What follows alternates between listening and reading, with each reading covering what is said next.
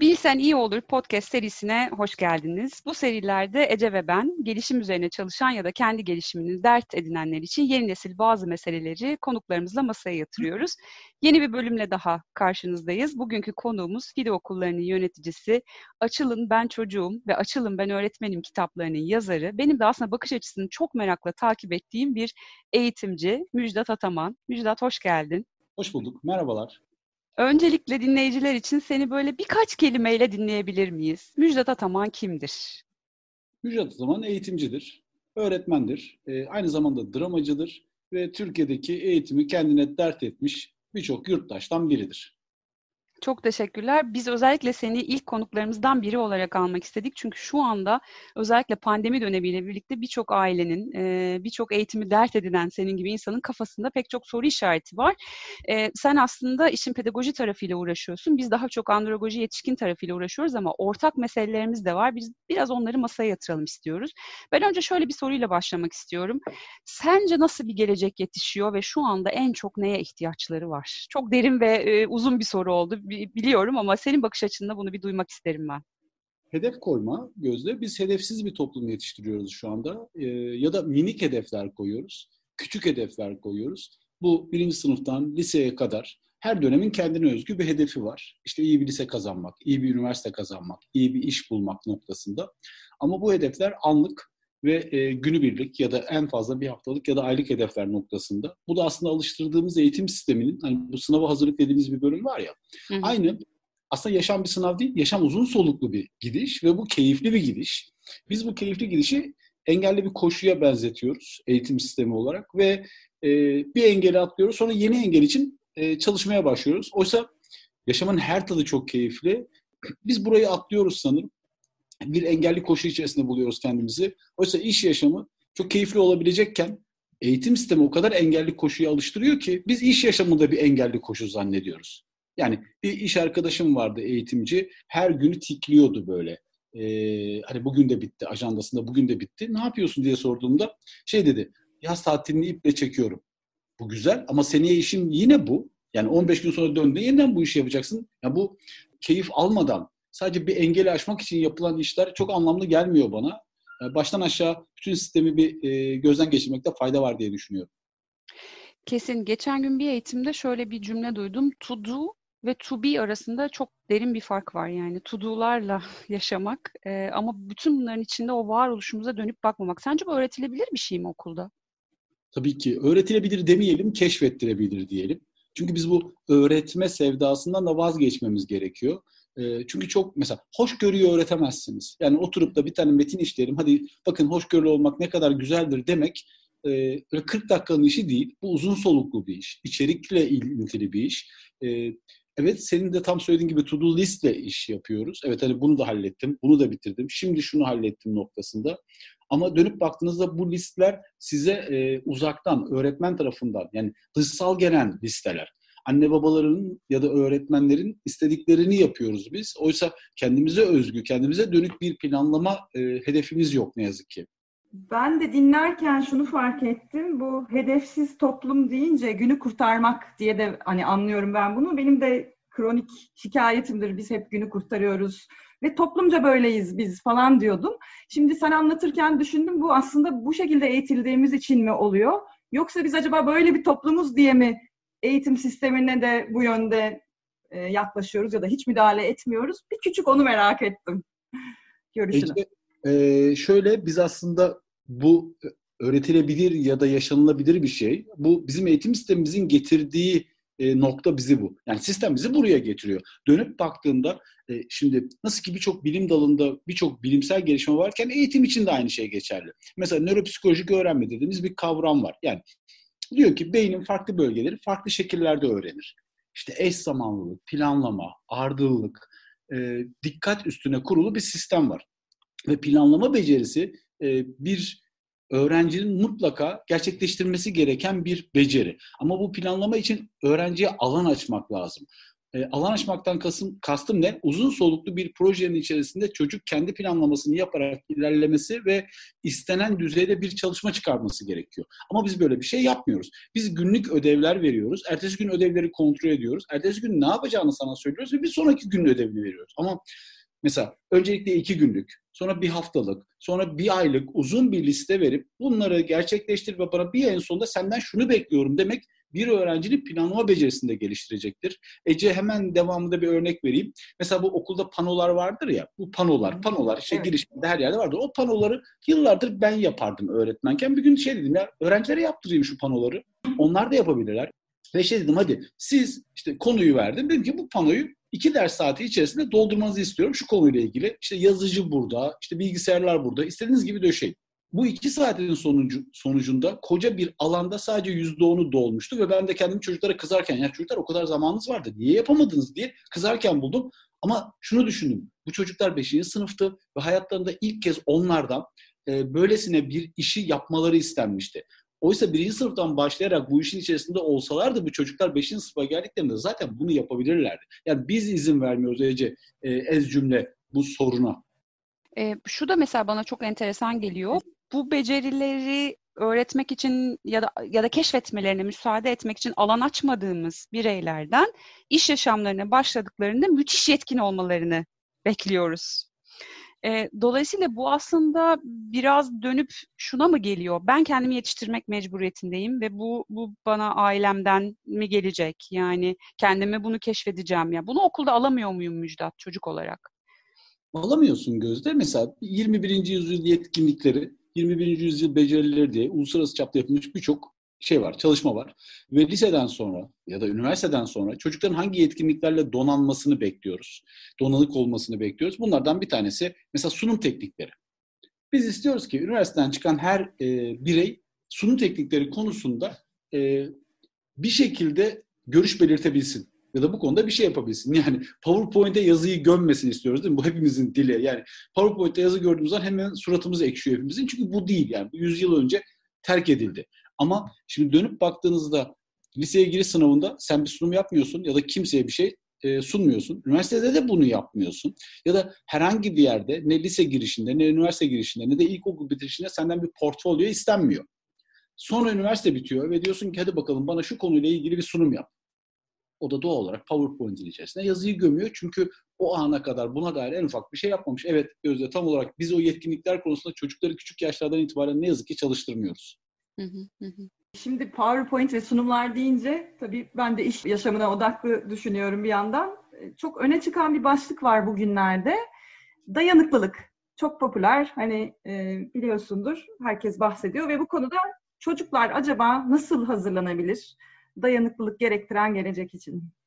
E, dayanıklılık evet günün cümlelerinden biri ama çok eskiden beri yani bizim çocukluğumuza döndüğümüzde biz daha dayanıklıydık e, maşallah etrafımız çok iyi kuşatılmıştı ve o kuşatılma içerisinde biz hayatta kalmak için dayanıklı olmak zorundaydık ya da yaşamda öne çıkabilmek için. Günün çocuklarında e, özellikle pamuklara sarma sevdası ve bu aman çocuğum incinmesin, aman çocuğum kırılmasın noktasında bir örnek vereyim. 6. sınıfta bir öğrenci bir arkadaş tarafından dalga geçilmiştir. Herkesin başına gelen, okulda gelen bir şey. Zaten normal yaşamı öğrendiğimiz yer okul ya. E, çocuk daha gık demeden anne babası ertesi gün okuldadır ve çocuğum zorbalığa uğruyor. Bu konuda okul ne yapmayı planlıyor? Ya bir dakika. Öncelikle çocuğun bir kendini dile getirmeyi denesin. Çocuğun bununla baş etmeyi denesin. Bu şu demek değil sakın burada tırnak içinde çocuğu zorbalıkla baş başa bırakalım. O da orada e, içine kapansın demek değil. Ama çocuğa alan açmak, fırsat tanımak. Çünkü dayanıklılık bir şekilde sizin mücadele etme gücünüzle ilintili bir şey. Ben size mücadele alanı bırakmazsam sizin dayanıklılığınızın artma imkanı yok. Ve biz çocuklara ne yazık ki mücadele alanı bırakmıyoruz. Ya da e, critical thinking, işte eleştirel düşünebilme becerisi. Şimdi birçok okul, birçok vizyon ve misyon cümlesinde bu üniversiteden tutun da liseye kadar e, vizyon misyon cümlelerine baktığınızda eleştirel düşünme becerisini geliştirmekten söz ediyoruz. Ama bir dakika siz eleştirilecek alan açmıyorsunuz çocuklara. Açmadığınız alanda çocuğun bir şey eleştirmesine ya da eleştirdiği andan itibaren konuşmaya sen mi bileceksin? Yani yaşına başına bakmadan konuşuyorsun gibi o üstenci dille, o e, otorite olan dilimizle çocukları o kadar baskılıyoruz ki çocuklar zaten belli bir süreden sonra diyor ki aman ağzımı açmayayım ne olursa olsun. Hani alan mutlu satan mutlu şeklinde bir eğitim sistemi içerisinde yuvarlanıyoruz ve bu sistem içerisinde de çocukların dayanıklılığını arttırmak hiç kolay değil ki öğrenilmiş çaresizlikleri var. Ee, bir yandan da şirketlere geldiğinde güçsüzlüğüne bu kadar temas etmemiş bir halde o pamuklara sarılmış şekilde e, büyüdükten sonra şirketin içinde de çok benzer şeyleri e, yaşar hale geliyoruz. Zorlu diyaloglarla karşılaşınca ya da çatışma görünce kaçan ya da ben burada kendime alan bulamadım deyip oradan ayrıl, ayrılan ama o alanı kendi kendine genişletmeye çalışmayan birçok e, ve bunu da dile getiren birçok birey var aslında. Dolayısıyla yine kişinin kendisine müthiş müthiş görev düşüyor gibi görüyorum ben. Yani o farkındalığa ulaşmak adına üzerinde çalışması lazım herkesin e, gibi görünüyor. E, okulla ilgili bir şey söyledin. Ben aslında bunu biraz derinleştirmek isterim. Okulda öğreniyoruz hayatı. E, dolayısıyla bir hayatın bir simülasyonu. Şimdi uzaktan hale geldi. Şimdi ne olacak? Şimdi uzaktan hale geldi. Ne olacak? Ben aslında bunu yüz yüze gelmiş hali ya da uzaktan hale gelmiş e, halinin çok büyük farkını görmüyorum. Çünkü bakış açınızı değiştirmedikçe siz isterseniz bunu yüz yüze, isterseniz e, çevrim içi yapın. Bir şey değişmiyor. Bunun nedeni şu, sık yani şöyle düşünün, çok güzel bir şey söyledin. İş yaşamına gelen yetişkinlerin zorlukları. Şimdi siz iş yaşamına gelene kadar okul öncesinden başlayıp üniversiteye kadar hep bir grupla eğitim alıyorsunuz. 20 kişi, 25 kişi, 30 kişilik yerlerde grupla eğitim alıyorsunuz ve grubu takip ediyorsunuz. Size ders programınız veriliyor. Size ders programınız veriliyor ve size ders programınız. O sizin dersiniz. Ve her yeri dolu tahmin edersiniz ki. Yani arkasından siz iş yaşamına başlıyorsunuz ve diyorsunuz ki hadi bakalım bir gününü planla. Nasıl ya? Ben bugüne kadar hiçbir şey planlamadım ki. Yani ben bana ancak verileni yapabilirim. Yani e, doğal olarak yani bunun uzaktan ya da yakından olmasıyla alakası yok. Çocuklara alan açmasıyla ilgili var. O da nasıl olabilir? Mesela birinci sınıftan itibaren haftanın bir gününü çocukların araştırma becerilerine bir konuda ortaklaşarak, grupla iş yaparak ama istediği grupla, küçük gruplarla çalışarak Mesela Google'daki bir çalışan mühendisin e, tanımı çok hoştu. Benim aklıma bir proje geldiği zaman şey diyordu. Kimle çalışabilirim? Gözde ile ve Ece ile. Gidip onlarla konuşuyorum. Onlar da proje akıllarına yatarsa ortak bir çalışma başlatıyoruz. Bak sen. Ne zaman? Google'da mühendisken. Peki dönelim ilkokula. Hadi Çocuklar ya bir hayvanlar konusunda bir e, hiç bilinmeyenler konulu bir proje yapacağız dedi öğretmen. Bu konuda hangi hayvanlarla, hangi bilinmeyenler üzerinde kimle çalışmak istersiniz? Ve bu, bu bir haftalık sürecek bir çalışma dediğinizde hiç böyle bir alan açmıyoruz çocuklara. Yani sen kurbağaları çalış, sen tilkileri çalış, sen şunları çalış, sonra da bize sun. Oysa e, mesela yine e, cooperative learning, işbirlikli öğrenme dediğimiz şey iş yaşamının kendisi. Yani ortaklaşmak, ortak aklı bir araya getirmek, ortak akıldan yola çıkarak bir iş üretmek. Şimdi okulda ise baskın karakterler var. Bir de baskın karakteri takip edenler var. Şimdi tam da işte okul yaşamın simülasyonu dediğimiz noktada işte bu yaşamın da e, çocuklara alan açmak gerekiyor. O alanla ancak çocuklar bir şey yapabilecekler ya da kendini gösterebilecekler. Yoksa ben Sen... gözle bakmadım özür dilerim. Uzaktan hı hı, ya da hı. E, yüz yüze yani hatayı her iki platformda da aynı şekilde yapıyoruz. Evet, evet. Aslında o kadar birbirine benzer noktalar ki yani senin burada çocuklarla ilgili anlattığın her şeyi biz yetişkinlerle e, danışmanlık süreçlerinde yaşıyoruz. Ece de e, biliyor. Nasıl o kooperatif öğrenmeyi bir, biraz daha, daha yukarı çıkartabiliriz? Nasıl daha alan açabiliriz? Nasıl daha farklı bakmalarını sağlayabiliriz e, katılımcıların? E, ve günün sonunda hani kendimize de net bir öz eleştiri bunun e, çok daha küçük yaşlardan başlıyor olması e, müthiş önemli. E, değerlerle ilgili bir şey sormak istiyorum ben bir de sana. E, çok önemli bir konu ve biz genelde sıklıkla organizasyonların içerisinde değerler konusunu tartışıyoruz, konuşuyoruz ve bu konuda e, bazen eğitim anlamında, bazen danışmanlık anlamında hem şirketlere ya da hem bireylere dokunmaya çalışıyoruz. Ama biliyoruz ki bu çok yine e, küçüklükten başlayan bir konu. Sen değerleri öğretmeyi nasıl görüyorsun? Değerler öğretilir mi? İnsanın içinden mi gelir? Nedir Müjdat Ataman'ın değerler konusuna bakış açısı? Önce aile diyorum burada. Biz ne yazık ki değerler konusunu çok ön plana çıkarıp programda her yerine döşedik. Programın her yerinde var ama aynı şekilde var. Beden eğitimde de, e, müzik derslerinde de, matematik derslerinde de e, programın girişinde iki sayfalık değerler var. Hepsinde aynı. Aynı şeyler yazıyor. Aynı şekilde tekrar ediliyor. Mesela et, evrensel ilkeler konusunda biz ne yapıyoruz'a dair anlamlı bir öykü yok içeride. Ya da e, saygı. Mesela saygı o kadar e, şey bir sözcük ki tehlikeli bir sözcük ki. Kime saygı? Nasıl bir saygı? Saygı dediğiniz zaman e, büyüklerini dinlemelisin, susmalısın, konuşmamalısın noktasına kadar gidiyor. E, ben bunu kültürü olarak görüyorum Gözde. Bir yapı kendi ekosistemini ve kültürünü oluşturuyor ve bu kültür kendi içerisinde değerler oluşturuyor. Bir okul müdürünün e, öğretmenleri, öğrencilerin gözünün önünde fırçaladığı bir yerde ya da kızdığı, bağırdığı bir yerde sizin kalkıp da e, birbirimize saygı duyalım, duyalım demeniz ya da mesela hiç unutmuyorum e, çevre değerlidir ya da çevre eğitim veriyoruz, çöpleri ayrıştırıyoruz. Bir öğrenci bir şey dedi. Müjdat Bey dedi, ya günün sonunda saat 5 gibi dedi, bilmem ne abla gelip o çöpleri bir arada aynı çöp poşeti içine koyup götürüyor. Biz bunları niye ayrıştırıyoruz dedi. Muhteşem bir örnekti. Yani sen e, yapmış olmak için çöpleri ayrıştır ama akşam 5'te bir öğrenci onların bir araya getirilip atıldığını görsün. Hangi değerler, neyi öğretmeye çalışıyoruz? Ya da biz yıllardır e, işte dişlerimizi fırçalarken suyu kapatalım, aman sularımız boşa harcanmasın dedik durduk. Oysa bir kot pantolon üretilirken giden suyun ömür boyunca dişlerimizi fırçalamakta giden sudan daha fazla olduğunu, yani tüketimin çok daha tehlikeli bir şey olduğunu anlamlandıramadık. Ya da okul tüketimi teşvik eden bir yere döndü. Şimdi tüketimi bu kadar teşvik eden bir yerin üretimi değerli kılması mümkün değil. Ya bu bir kültür. E, kültürü değiştirmedikçe ben bunu 40 dakikalık Türkçe dersinde, 40 dakikalık matematik dersinde dur ben şu etik değeri vereyim ya da şu değerle uğraşayım, çalışayım demek çok anlamlı gelmiyor bana. Ben de şunu merak ettim. Şimdi epey tespitler var. Yaramızın nerede olduğu çok belliymiş gibi oluyor. Özellikle böyle senin gibi güzel, net, süzülmüş bir şekilde anlatan birisi olduğunda berrak görünüyor.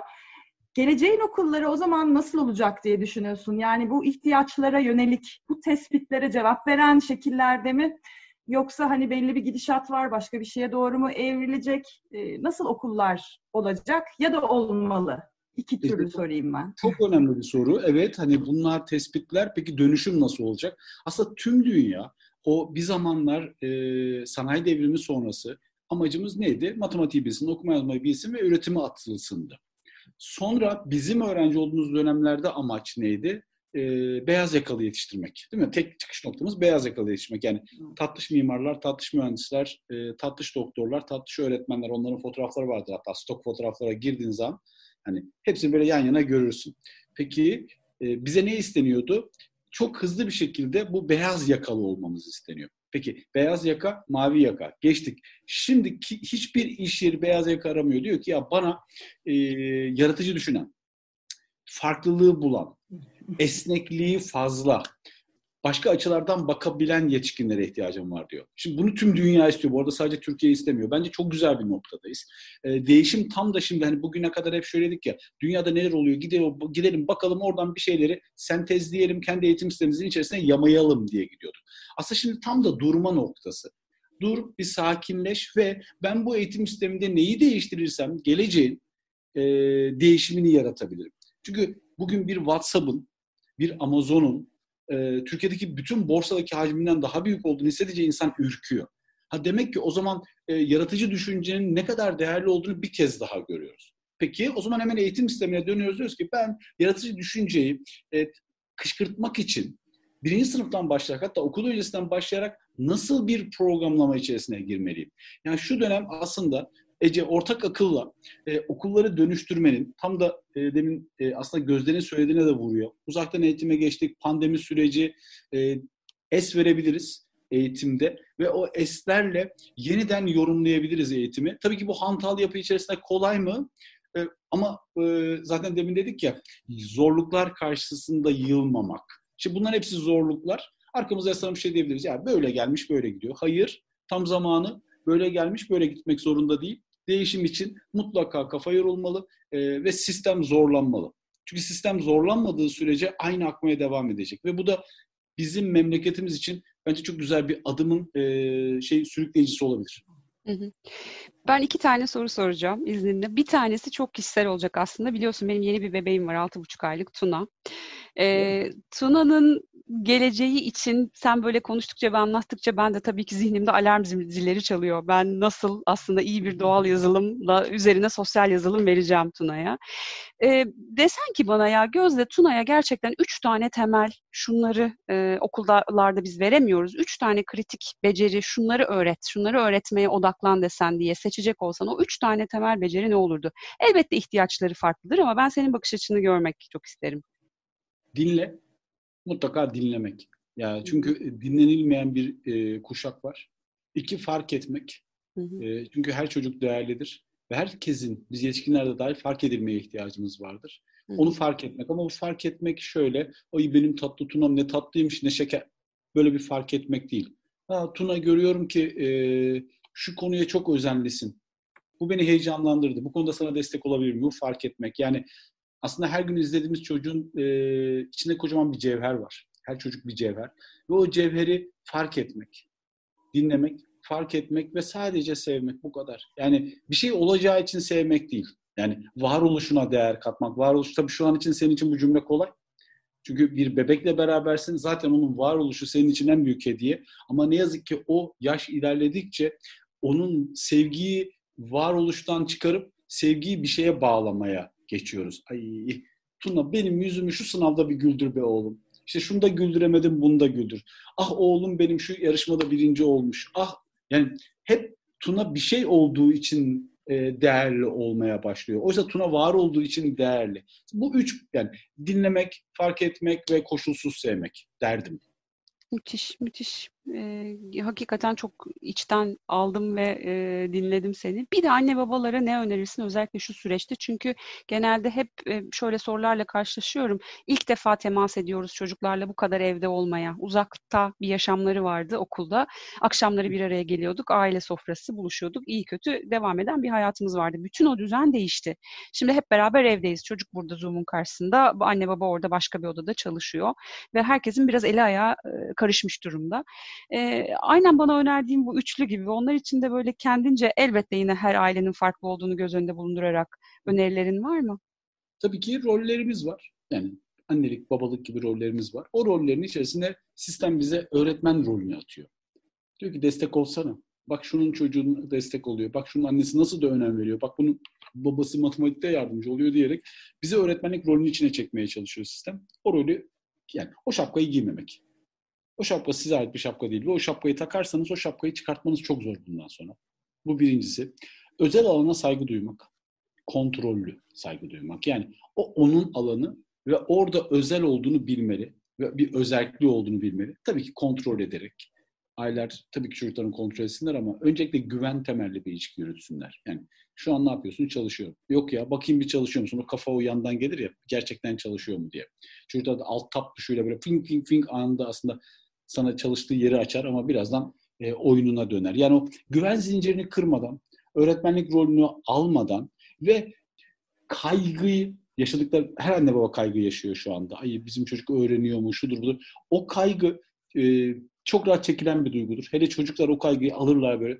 Kendilerinde daha da büyütürler. Siz kaygılandıkça çocuklar da kaygılanacak kaygıya gerek yok. Tüm dünya aynı şeyi yapıyor, yaşıyor. Yani bizim çocuk ve karşı mahalledeki çocuk değil sadece. Herkes yaşıyor bunu. Kaygı yani tamam bir sene ofus tamam ya. Bu, bu böyle kabul edelim. Hazır ne güzel çocuğumuz evimizde sevip okşamaya daha çok zamanımız var. Onlara kafa yoralım bence. Müthiş. Teşekkür ederim. Ben kendime bir şey çıkardım dinlerken hemen onu paylaşmak istedim. Hı hı. Şimdi dinlerken hak vererek de dinlerken kendimi şikayetçi konumda gördüm. Yani toplumun işte zorlanmayı sevmemesi, e, efendim işte bu öğreten adam gibi davranması vesaire de bu benim şikayetim aslında. E, o zaman da kendime şöyle dedim. Demek ki ben de toplumu dinlemek ve fark etmek zorundayım belki. Yetişkinleri e, dönüştürmek istiyorsak mesela. Bilmiyorum size ikinizin kulağına nasıl geldi? E, bir farkındalık anı yaşadım. Ece çok güzel bir aslında bir fark yani farkındalık demin bir, iyi bir çıkarım diyelim buna. Çok iyi bir çıkarım. Çünkü biz bu dinleme konusunda ciddi bir şekilde e, bir de çok şey olduk. Ne denir?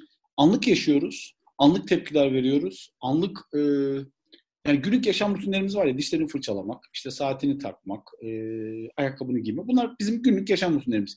İşte yaşamdaki sosyal olaylara ve olgulara anlık tepki vermek de bizim gündelik şeyimiz haline geldi. Bir olay oluyor, aa böyle mi olur? Bir olay oluyor, aa sabun köpüğünden böyle hep habire bir tepki, habire bir çözümsüzlük ve alanda sıkıştırma.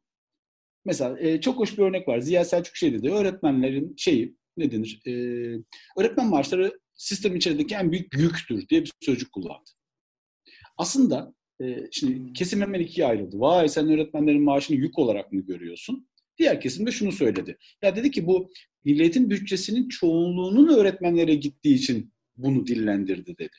Şimdi buradan bir tarafın bayrağını taşımak çok anlamlı değil. Ha şunu tartışabiliriz. Yük sözcüğü neden ilk gelen sözcüktü? Neden büyük pay değil de yük?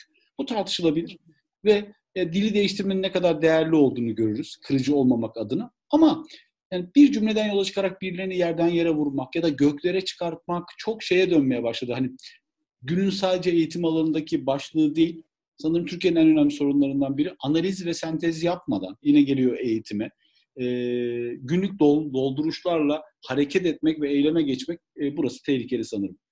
Kesinlikle. Sen biraz önce dinlemek, fark etmek ve varoluşundan dolayı sevmek dedin ya aslında şu anda şirketlerdeki her çalışanın da e, işin hani dinleyenlerin e, gelişim odaklı tarafına doğru döneceğim hakikaten ihtiyaç duyduğu bir başlık. Dinlenmek istiyorum, fark edilmek istiyorum yetenek ve etkinliklerimden dolayı ve sadece çıkardığım performans değil, varoluşumdan dolayı o şirkette değerli hissetmek istiyorum. Aslında yine çok da bir farkı yok.